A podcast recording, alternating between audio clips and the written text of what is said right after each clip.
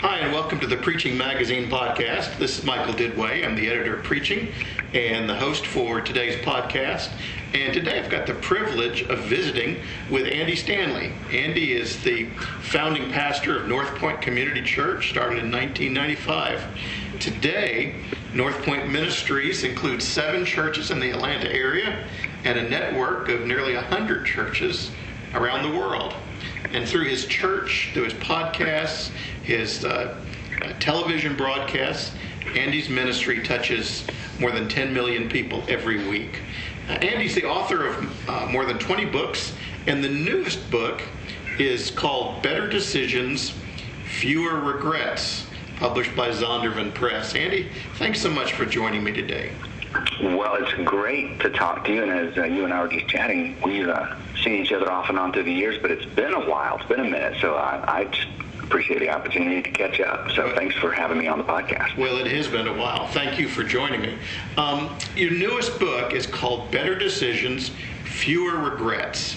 Let me ask you, what drew you to that topic, and why do decisions make such a impact in our lives? Well, I think the thing that drew me to the um, the topic is um, something that breaks my heart, and I uh, constantly say to the folks in our church, I ask them, I say, "Hey, what breaks your heart? What breaks your heart?" Because the thing that breaks your heart is often a thing that God will use to move a person in a direction or in a, in a different direction. And one of the things since I've been in student ministry all those years ago that breaks my heart is watching people decide their life in the wrong direction. Mm. Uh, watching people make decisions that undermine their own success, their own future, their own relational integrity. And every pastor or, you know, anyone who's in ministry of any sort, we all, we've all seen this. We, we've watched these slow motion, you know, car accidents, train wrecks where it's like, no, no, no, no, no, no. It's like, you know, every, everybody can see what the outcome of this is going to be, except the people making the decisions. Yeah. So um, I've been teaching on this for years. It's it's certainly a personal passion, and of course, as a, a father, I've got three kids in their 20s, two are married. Um, I thought I just want to take some of these things I've taught for years and make it super simple, super memorable. And so we went with the title Better Decisions, Fewer Regrets. That's good. Well, the book is subtitled Five Questions to Help You Determine Your Next Move. So, what are the five questions that you share as, as sort of a filter to help us in decision making? Well, before I say those five things, my I, I opened the book with an illustration about my dad, and in fact, I was just with my dad yesterday. I interviewed him for something we're going to do, and I reminded him of this. I said, "Dad, do you remember growing up? I would ask you a question, and you just wouldn't answer my questions. You would say, well, things like, what would you do if I wasn't here? Or how would you respond to that if I wasn't here? And I, I say, Dad, but you are here. and he was so great early on at pushing me back into the decision-making role. Um, and one of the things that he taught me, he taught me questions. Now, he wasn't trying to teach me the questions. He would just ask me these questions. And he, he it, it was so important, and this is part of why I wrote the book as well. There is a there is a very important connection between the questions we ask and the decisions that we make. In fact, anybody who's gone to a counselor knows most of the time the counselor is not going to tell you what to do. The, the counselor just asks questions. They put down these little breadcrumbs that ultimately lead us, hopefully, you know, to the right decision. So essentially, I, in this book, I'm going to give the pe- people the questions ahead of time. Here are five questions that if you ask these consistently um, when making any kind of significant decision, you are going to make a better decision and you're going to live with fewer regrets. And I didn't make any of these up. I learned them from my dad. I learned them through life. It's just a ministry. So the five questions are, why am I doing this really? Why am I doing this really? This is the self-leadership question. You know, the most difficult person will ever lead is the person in the mirror. So why am I why am I moving in really? Why am I purchasing this really? Why am I doing this really? Second question is what story do I want to tell? Because Michael and, and anyone who's, you know, past 30 years old, we understand this. Every decision we make eventually just becomes a part of the story of our life. It's not our entire life, it's just a season or a chapter of our life. So if we stop in the middle of a decision and ask this question, okay, when this decision is nothing more than a story I tell, what story do I want to tell? So the second question is, what story do I want to tell? The third question is, is there a tension that deserves my attention? This is the conscience question. Is there a tension that deserves my attention? I feel like I know what the best option is. I'm about to make that decision, but there's just something on the inside of me that's like, mm, you know, my dad used to call it checking his spirit. And oftentimes there's no content, there's no reasoning, there's just a there's just an internal hesitation. And oftentimes, as you know, everybody listening or reading this knows, um, oftentimes that's just the Holy Spirit that's uh, you know a little bit ahead of our knowledge, a little bit ahead of our insight, saying, if you'll pause long enough I'll fill in the blank, but don't, you know, don't jump. You know, those hesitations, those are those are red lights, yellow lights. They're not green lights. So, what yeah. is your attention that deserves my attention? The number four, what is the wise thing for me to do? And I've written a lot on this question, but it has been. This is one of the early. This is one of the questions my dad gave me early. Okay, Andy, but what's the wise thing to do? Not what is the right thing to do. This is better. What is the wise thing to do. And, and in the book, I tease it out to ask the question, you know, in light of my past experience, my current circumstances, my future hopes and dreams, what is the wise thing for me to do? And then the last question is, what does love require of me? This is the relationship question. What does love require of me? Not do, what do I want to do, not how do I make things even, not how does she respond to me, but if I'm really going to take Jesus' new command seriously, you know, my new command is this, that you love each other the way that I've loved you. By this, all men will know that you're my follower, my disciple, if you love one another. If that's really our marching orders as believers, then at every relational junction and in the context of every relational decision, I need to stop and ask, okay, what does love require of me? And any married couple, any dating couple, any engaged couple, if both people get in the habit of pausing before they respond and ask the question, hmm. what does love require of me? It is the game-changing question relationally. So those those are the five. Why am I doing this really? What story do I want to tell? Is there a tension that deserves my attention? What is the wise thing for me to do? And what does love require of me? That's really helpful. Well, you know, most of us can look back on our lives and we can see some decisions that we've made you know, we really wish we could redo. So, yeah, yeah. what are some of the things that, that lead us to make bad decisions? Well, one of the things I talk about in the book is that Whereas most of us would say we aren't very good at selling anything or selling people on anything. But the truth is, when it comes to selling ourselves on a bad idea, we are extraordinary.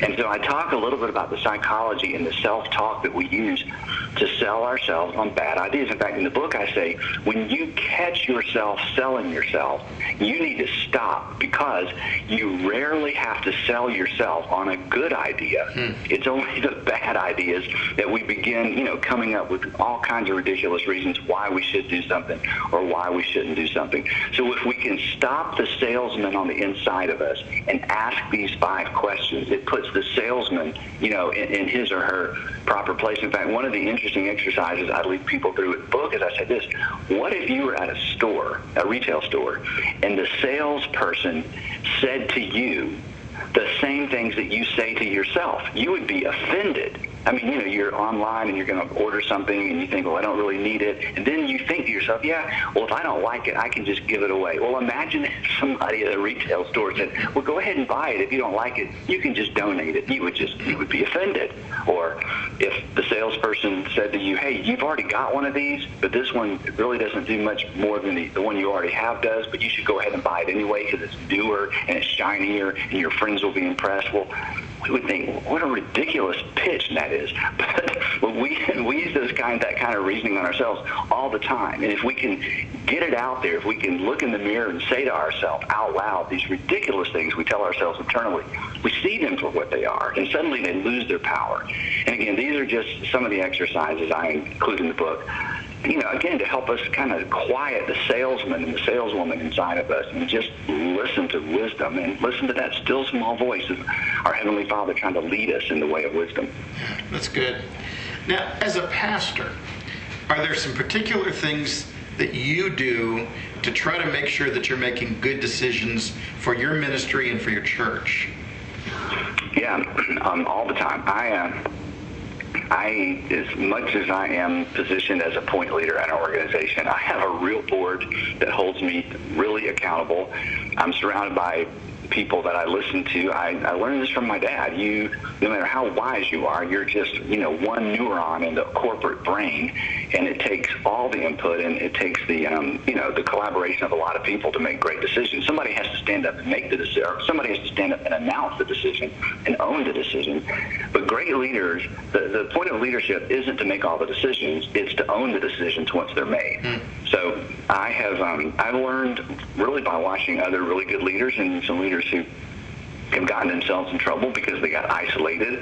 They felt like they're, you know, they are supposed to come out of the prayer closet with all the insight and all the answers and just announce it to the congregation and then, you know, mm-hmm. yeah. give the marching orders. I don't lead that way. That is not a New Testament way to lead. Um, Paul's pretty clear that we're a body, and I am just one member of the body. It just so happens I'm, I get to be the one that wears the microphone, but I'm not the smartest person in our organization, and I'm not even the best leader in our organization. So, you know, some people, you know, surrounding ourselves with people um, that are wiser than us. Uh, Jim Collins has this statement I heard him make in a speech one time. He said, aspire to be the dumbest person in the room.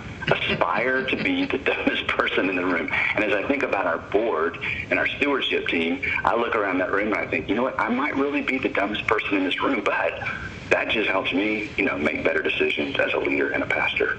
That's great. I'll be teaching a leadership class in the spring. I, am going to use that. That's there you go. Yeah, yeah.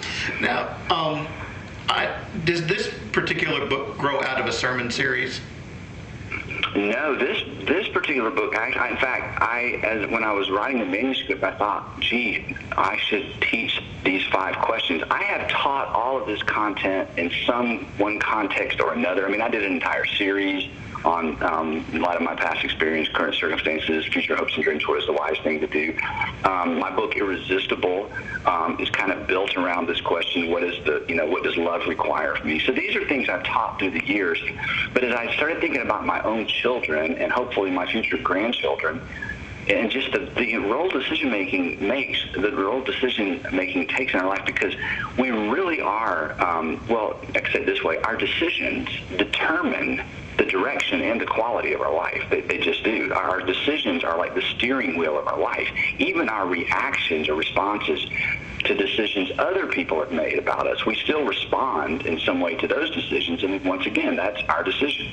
So our decisions determine the direction and quality of our life. So I wanted a bite-size, sum it up, easy to memorize, easy to keep, you know, right in front of us tool that I can give people to say, hey, as you're making big decisions, just ask these five questions. You will make a better decision, and consequently, you will live with less or fewer regrets. Yeah, good. Now, on another topic altogether, I know that like most churches in America, North Point has been impacted by the pandemic. And, yep. and I understand that you guys will not be physically regathering until 2021. So, how has the pandemic impacted your preaching? You know, have you have you had any particular yeah. strategy for preaching during yeah. the pandemic? Yes, absolutely. And I love talking about this, but just shut me up if I go too long. Um, so our, you know, the way we're staying in our communities, our churches are not closed. We're just not gathering on Sunday morning with hundreds and thousands of people in rooms sitting shoulder to shoulder. Like tonight, we're doing a night of worship, and tomorrow night on our lawn. Most of our campuses have some green space that we can use. So tonight, you know, the last time we did this, we had 3,000 people. We actually painted circles all over the lawn, six feet apart. So each family shows up and they they bring their chairs and they sit in a circle. So we're socially distanced, but we're able to put you know hundreds and hundreds of people out on the lawn and do a night of worship. And we did communion last time. Um, our our high school and middle school groups are meeting in driveways. They're meeting in the church parking lot. So actually, it has been a lot of fun, and I don't want to downplay the tragedy. We've had many, many staff members sick, several deaths. But in terms of revisioning and re-envisioning ministry, um, we've we've learned a lot of things. So that you know that's kind of the macro level. We are definitely not closed. I'm doing we've done baptism services outside. I've done two funerals. I have another funeral coming up next weekend. Um, fortunately, none of the three were COVID related. But you know, life goes on, so the church goes on, pastoring goes on. In terms of preaching. Um, the first two Sundays, we didn't have anybody in the room. I preached my normal way, which I knew I was going to hate because I preached to an empty room before, and it's just no fun. And I realized, okay, I'm trying to do, I'm trying to take the old approach and put it in a new box. You know, a little bit of old wineskin and old wine, new wine and old wineskins, just to not literally what Jesus meant, but you know, trying to mix two things that I really shouldn't mix. So I told our staff, okay, we're not doing that anymore. We are now creating a television program because that's what this is. Everybody is on the other end of a screen. There's nobody in the room. So let's not pretend. Let's not do a hybrid. Let's recreate our worship services with somebody sitting at home in mind. And once we did that, then in terms of my preaching, to get to the point of your question, I manuscript my entire sermon, which I've never done before, and I read the entire thing off a teleprompter.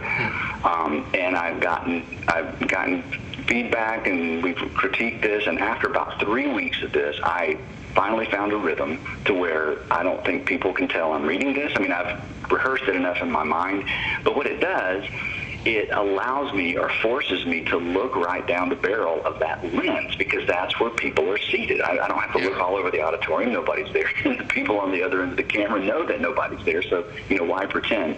So I have dramatically altered my approach both to preparation and to preaching because of COVID. And I feel like it has forced me to develop kind of a new skill in terms of a 30-minute presentation straight to teleprompter. I've never never done that before. So, um, but again, the, point of all that is during seasons like this, we should all make adjustments. Um, don't let a pandemic go to waste. You know, every time there's uncertainty, there's opportunity. And so I've really pushed our staff to think about and think in terms of, hey, what are our what are our new opportunities that are either going to go away when this is over, and we certainly hope it's over soon. Um, but what are the things that we're learning in the meantime that we can carry forward. So, yeah, I have definitely changed my approach to preaching in this season. Yeah, that that is to kind of to follow up on that. You mentioned what we've you know what we're learning now. Are there is there anything you've really you've learned during the pandemic that you've said, you know, even after this is over, yeah, we're going to continue to do this? Yeah, well, our student ministries and our adult small groups have all gotten so accustomed to using Zoom or a couple of other um, gathering platforms. I think we will always do that or include that. In other words, so, you know, our 15 high school girls get together in a room and somebody opens a laptop and they invite the girls that couldn't be there to to tune in on Zoom because they're you know they're meeting on Zoom all the time now. Or already as they meet, they're starting these driveway groups. They're still opening a laptop for the two or three girls or two or three guys that can't be there. So I think this hybrid or this mixture of live and um, you know Zoom gatherings, even in the context of small groups, is going to be a permanent fixture in our small group, um, and, you know, in our small group strategy. I mean, why not? You know, people travel, but now they don't have to miss. And of course, that technology existed before, but now everybody knows how to use it, or most people do, and it's you know, it's more intuitive. And people have seen that it works. You can have an effective small group meeting as, as just as you can an effective meeting. So those kinds of things. Um, I we have shortened our services online. We just assume an online audience doesn't, you know, probably wants a bite-sized, you know, you know, a little bit shorter service. Yeah. I think that's going to impact some things. The other thing, and I don't know what to do with this, we pre-record everything now. Nothing is live for reasons that are probably not as interesting as they are to me as they are to everybody else. But so we've pre-recorded everything, which means we turn on our Sunday morning worship service stream at 7 a.m. and people are loving it because at first we were opening it at 9 and I'm like, there we go again. We've we've mixed two worlds unintentionally. People don't have to get up and get dressed and get there by 9. They're up at 7 and you know, parents with kids, they would like to watch the service at 7 or 7.30 or 8 before their kids are even up and before the online content for their kids starts. So uh, being able to um, start these worship services, even with groups that gather for these online, to open it up early, that's been a super interesting thing. I'm not sure how we would continue that, but people have really enjoyed that having that option. So those are just a few things. Yeah, that's very good. Let me ask one last question. So do you have any particular plan for what you're going to be preaching uh, when North Point finally starts physically regathering, hopefully next year? Yes, I'm glad you asked that. The other vision I've cast for our staff, we have about 550 staff. I think we have eight. We have, we have actually nine campuses now kind of scattered around the Atlanta area. And so when we've had our all staff meetings, especially early on, I said, look, this, uh, what we're going to do, we're not going to restart. We're going to start over. I want you to think about we're launching a church for the first time. So don't just think in terms of, oh, I can't wait till we get back to what we were doing. I said, listen, that would be a complete waste of this break. The best way to approach this is to ask, if we were starting over, what would we keep doing? What would we stop doing? And what would we do different? And so when we open, I'm actually going to do a message series as if it was the first few weeks of a brand new church where I'm casting vision of why are we here? Why are we doing this? Here's the three things you need to remember. Here's the four things we always do. Just kind of our basic, almost leadership training for everybody in the church to try to instill in everybody, not just our staff, let's let's act like a startup, and because we're never going to get this opportunity again, I hope, right, in our lifetime. So um, we really are trying to to gear up or to position when we open as a not just getting back to normal or reopen, but a, a start over. And again, that has so energized our staff to kind of just put everything on the table and say, hey, what would we do different? And again, our church is 25 years old. This October is our birthday. Um, so it's you know it's time to ask some of those questions anyway. So that's kind of our approach. That is a great insight. I think that's something that a lot of churches could really benefit from taking that approach also. Well, thanks. We've been uh, I've been visiting today with Andy Stanley, and his newest book is Better Decisions, Fewer Regrets, is published by Zondervan. Andy, thanks so much for taking time to visit today. Michael, thank you so much for inviting me. And the only last thing I would say is this. Every parent with middle school and high school students, you need to buy this book. Any one of these five questions could be life-changing for your students. So don't just think in terms of what this would do for you. This is e- this is this content is so easily transferable to your kids and your grandkids. So, but thanks for allowing me to chat about all that, Michael. It's good to talk to you. Great.